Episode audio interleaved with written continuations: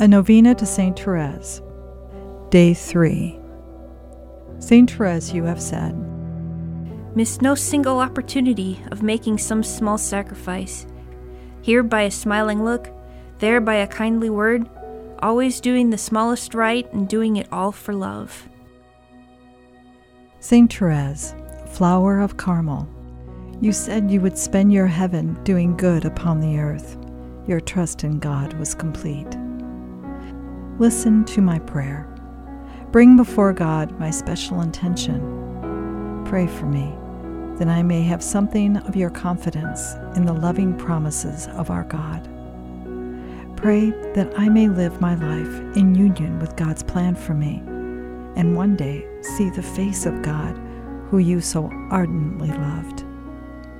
Saint Therese, you kept your word to love God and to trust the world to that loving providence.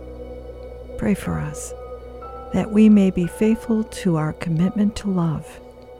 May our lives, like yours, be able to touch the world and bring it to peace. Amen.